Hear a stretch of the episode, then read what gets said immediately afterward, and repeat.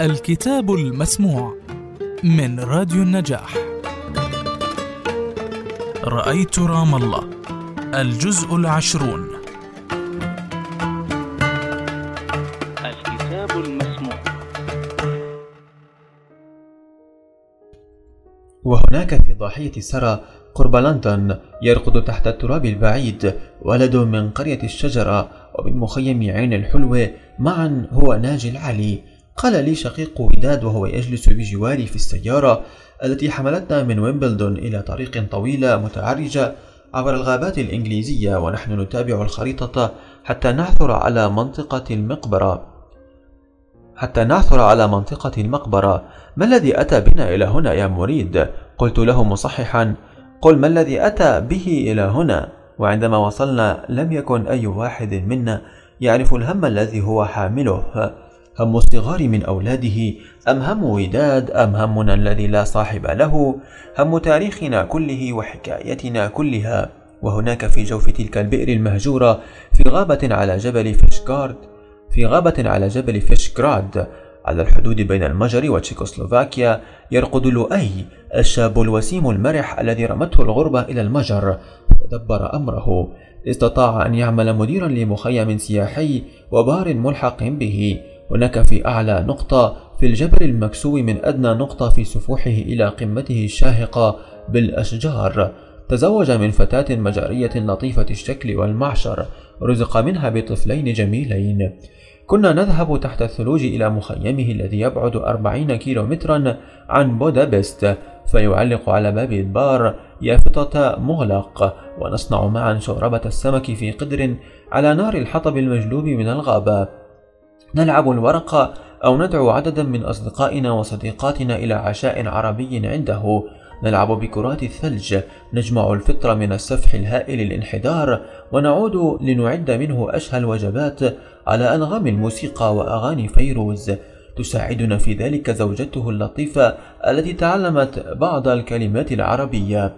وعندما فكر باللحاق بشقيق له يعمل في الولايات المتحدة الأمريكية ذات يوم اختفى لؤي ولم يعثر له على أي أثر غافلته زوجته اللطيفة الودودة أثناء مشاهدته التلفزيون في وقت متأخر من الليل وأطلقت عليه الرصاص. سحبت جثته إلى ظلام الغابة بمساعدة شقي روماني ودفنته في تلك البئر المهجورة. غطت جثته بكميات كبيرة من الإسمنت. إلى أن اكتشفها البوليس وأودعها السجن. كان أصحابنا الذين يرون حياة لؤي يرون فيه الفلسطيني المرتاح السعيد الحريص على أناقة علاقاته وأناقة طعامه وأناقة ملابسه الفلسطيني الذي استطاع أن يدبر حاله ويكون أسرة ويوفر بعض المال بعرقه وجهده اليومي. لن يستطيع لؤي في بئره الشديد السواد الآن أن ينظر إلى اطمئنانهم ليخبرهم أن السعادة تكذب أن الأمان يكذب أن الوسامة تكذب أن الحب يكذب وأن الهواء الذي يحيط بالفلسطيني هواء مهدد. الغربة حملت له بالضبط ما هرب منه عندما جاء من جنوب لبنان الموت وهناك على سلالم طائرة الميدل إيست في مطار بيروت سقط أبو العبد درويش والد زوجة منيف ميتا وهو في طريقه لزيارة بناته في قطر. فاحتفظوا بجثته أسبوعا كاملا في الثلاجة حتى تم الاتصال بأهله. ورنين الهاتف لا يتوقف في ليالي البلاد البعيدة. يلتقط أحدهم السماعة متوجسا يغالب النعاس يسمع صوتا متلاثما على الطرف الآخر يخبره بموت أحد الأحباب أو الأهل أو الأصدقاء أو الرفاق في البلد أو في البلاد. روما وفي أثينا وفي تونس وفي قبرص وفي لندن وفي باريس وفي أمريكا وفي كل بقعة أوصلنا إليها زماننا حتى أصبح الموت كالخس في السوق كدسه البائعون. نعم في تفاهة الخس وب... وبلا مهبة وبلا نهاية. قلت لناجي وأنا أرى أولاده وبناته يستحمون في بركة الفندق. ليتهم ينتظرون ليتهم ينتظرون عليك حتى يكبر الأولاد قليلا ويصبح بوسعك تركهم وحدهم في هذا العالم. كانت رائحة قتله تتصاعد يوما بعد يوم. وحملة الكراهية ضده تغري أي كاتم صوت بالاستفادة من أجوائها المرعبة وكنت خائفا عليه. زارني في بودابست مع أسرته لعلاج ابنته الصغيرة جودي علاجا طبيعيا من إصابة في ساقها تعرضت لها أثناء الغارات الإسرائيلية على صيدا قضينا شهرا معا ولم أره بعدها إلا عندما ذهبت إلى لندن بعد شهور لزيارة قبره.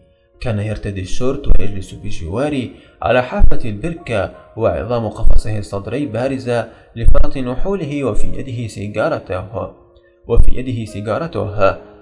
تعرف يا مريد فكرت بهذه المسالمة لكني حليتها بسرعة مرة وإلى الأبد. تعرف يا مريد فكرت بهذه المسألة لكني حليتها مرة. تعرف يا مريد فكرت بهذه المسألة لكني حليتها بسرعة مرة وإلى الأبد. سألت نفسي شو ترك لي أبوي لما مات؟ لا شيء. ورغم ذلك قدرت أعيش وأدبر حالي بدبروا حالهم. طز. عرفت ناجي للمرة الأولى عام 1970 في الكويت. كان يعمل في جريدة السياسة وكنت أقضي بعض المساءات في مكتبه الصغير. كنت أعمل مدرسا في الكلية الصناعية وأعدت أول مجموعة من قصائدي للنشر عرفته عن قرب ورأيت كيف يمكن أن يلمس المرء الموهبة بالأصابع. عرفت أيضا كيف تكون الشجاعة واضحة كالتابوت. نجلس معظم الليل نتحدث في كل الشؤون ثم أتركه ليرسم كاريكاتير اليوم التالي وأقول لنفسي ما الذي سيرسمه يا ترى غدا؟ أشتري الجريدة صباحا. فأندهش من أن ذلك الشاب المحتار البسيط الضاحك الحزين قد لخص الدنيا في مربعه اليومي كما لا يستطيع أفصح المحللين السياسيين أن يفعل واستمرت الصداقة من سنة لأخرى ومن بلد لآخر. في العام 1980 ألقيت ضمن مهرجان شعري في جامعة بيروت العربية قصيدة عنوانها حنظلة طفل ناجي العلي. ونشرت ونشرتها جريدة السفير على صفحة كاملة بعد ذلك مزينة برسوم بريشة ناجي. هنا كل شيء معد كما تشتهي فلكل مقام مقال. مكبرة الصوت في ليلة المهرجان وكاتمة الصوت في ليلة الإغتيال. وبعد سبع سنوات من هذه الليلة جاءت ليلة الاغتيال فعلا. كنت مع رضوى وتميم في فندق على بحيرة البالاتون في المجر. نقضي إجازتنا الصيفية. استيقظنا مبكرا وفتحنا الراديو على إذاعة لندن باللغة الإنجليزية. فإذا بي ألتقط شبه جملة تتحدث عن رسام فلسطيني مرموق. قبل أن نكمل الاستماع إلى الخبر أدركنا أن ناجي راح. استيقظ تميم ونحن نحاول تنقية المحطة حتى نسمع المزيد من التفاصيل عن الخبر. سأل ماما بابا مالكم؟ قتلوا عمو ناجي. أطلق الرصاص على ناجي أطلق الرصاص على ناجي يوم الثاني والعشرين من تموز من عام 1987 وهو بالصدفة ذكرى زواجنا أيضا.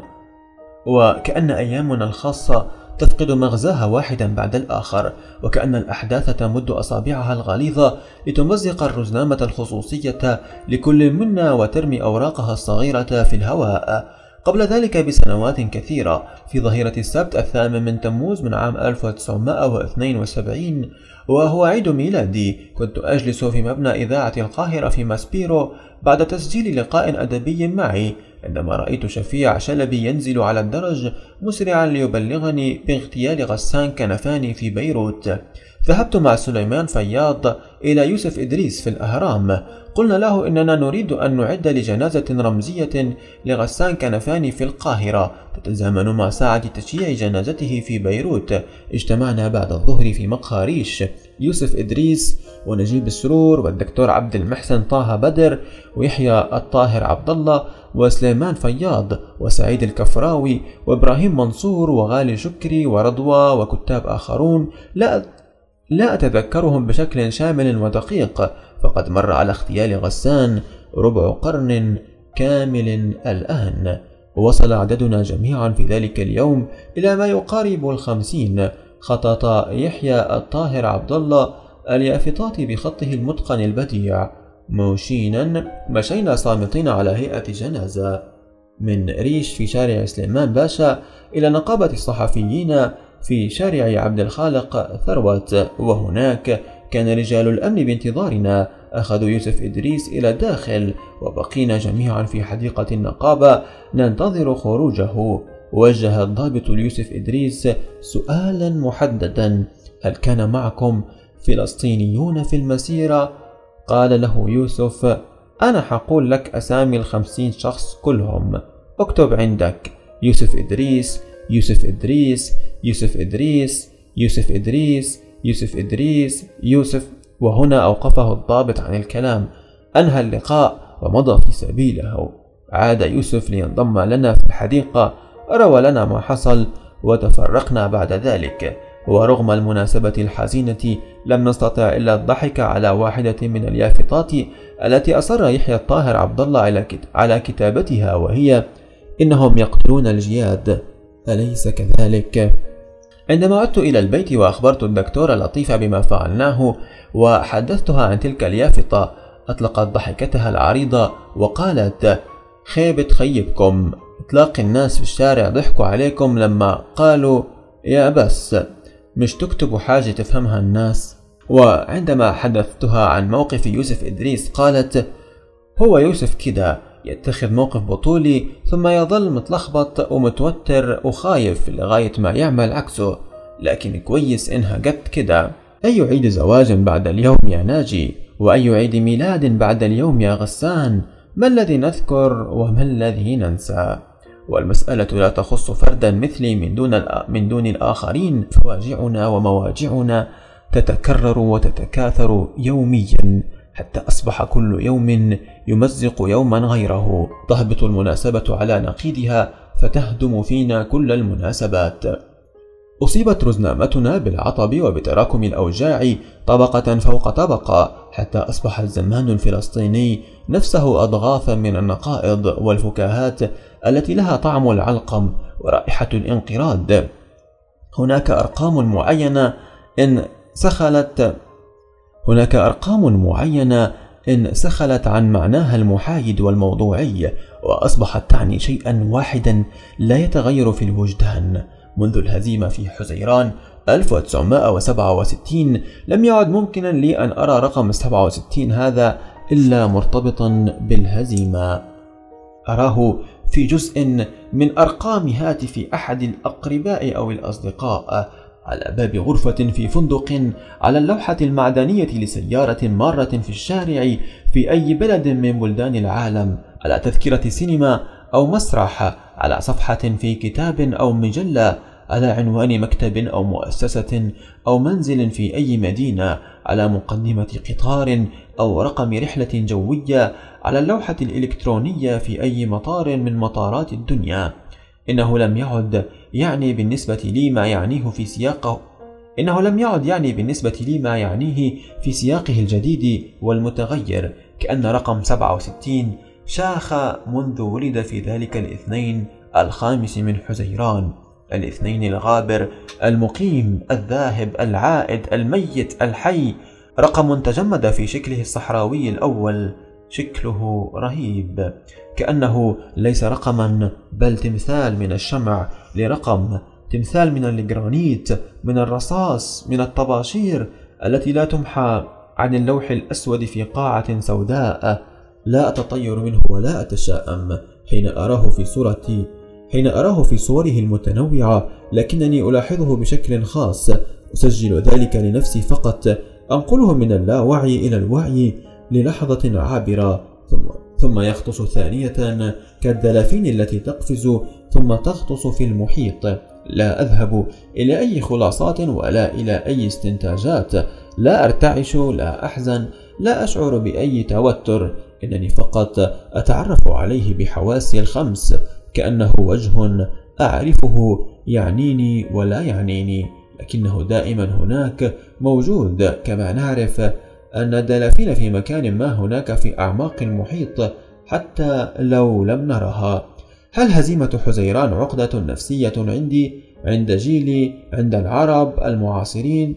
لقد وقعت بعدها أحداث وخيبات لا تقل خطورة ونشبت حروب ونفذت مجازر وتغيرت اللهجات السياسية والفكرية غير أن السبع وستين تختلف عن كل ذلك. نحن ما زلنا ندفع فواتيرها إلى يومنا هذا ولم يقع في تاريخنا المعاصر حدث لا علاقة له بالسبعة وستين. كنت عائدا إلى منزلي في حي المهندسين بالقاهرة عندما قابلت بالصدفة واحدا من أعز أصدقائي في تلك الفترة هو يحيى الطاهر عبد الله وكانت حرب أكتوبر 73 في يومها الرابع أو الخامس وكان يسير بجواري في نشوة ملحوظة لكنه يراني واجما مضطربا ولا أشاركه نشوته تلك. وقف في الشارع بشكل مفاجئ وقال لي مالك عامل كده زي الغراب؟ وشكلك مش مبسوط. نعم أنا غراب لأني شايف ما يستحق أن أنعق عليه. هذه الحرب يا يحيى لن تنتهي على خير.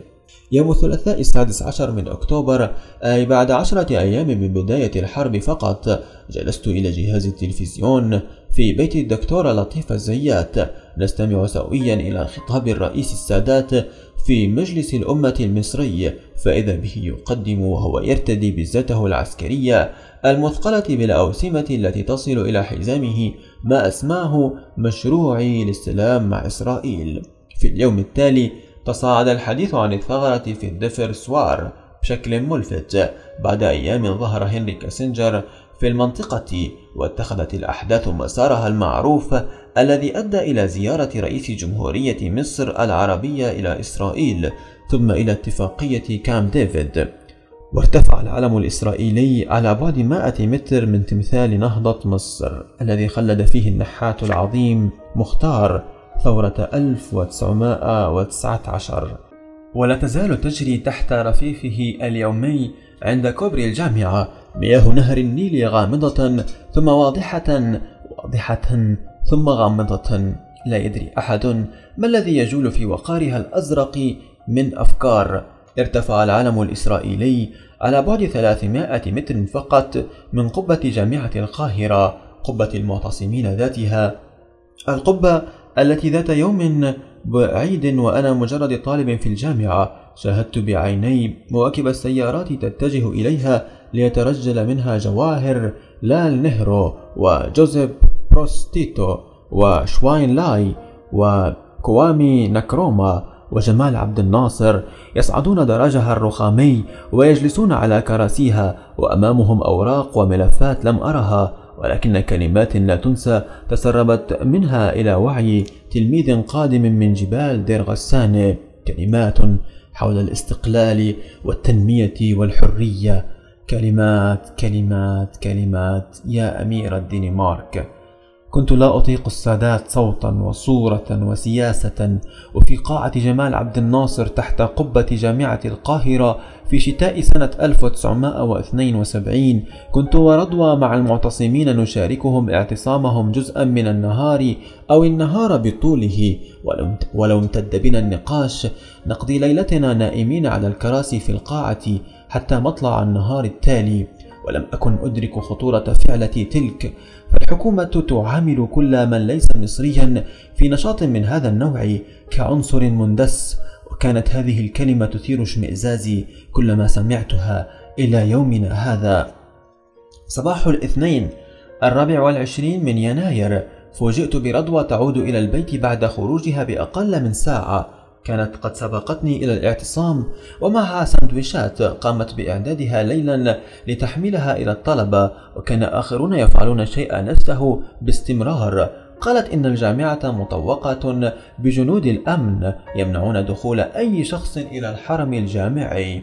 بعدها عرفنا أن الشرطة اعتقلت كل المعتصمين وساقتهم في العربات إلى السجن. كان الطلاب والطالبات ينظرون من نوافذ الناقلات بأعينهم التي أعياها السهر اليومي المتواصل وإرهاق النوم على كراسي القاعة إلى شوارع القاهرة. النائمة في ذلك الفجر الخاسر والحزين ينثرون من النوافذ قصاصات من الورق كتبوا عليها ثلاث كلمات إصحي يا مصر قدمنا لكم من راديو النجاح برنامج الكتاب المسموع وحلقة اليوم من كتاب رأيت رام الله الجزء العشرون.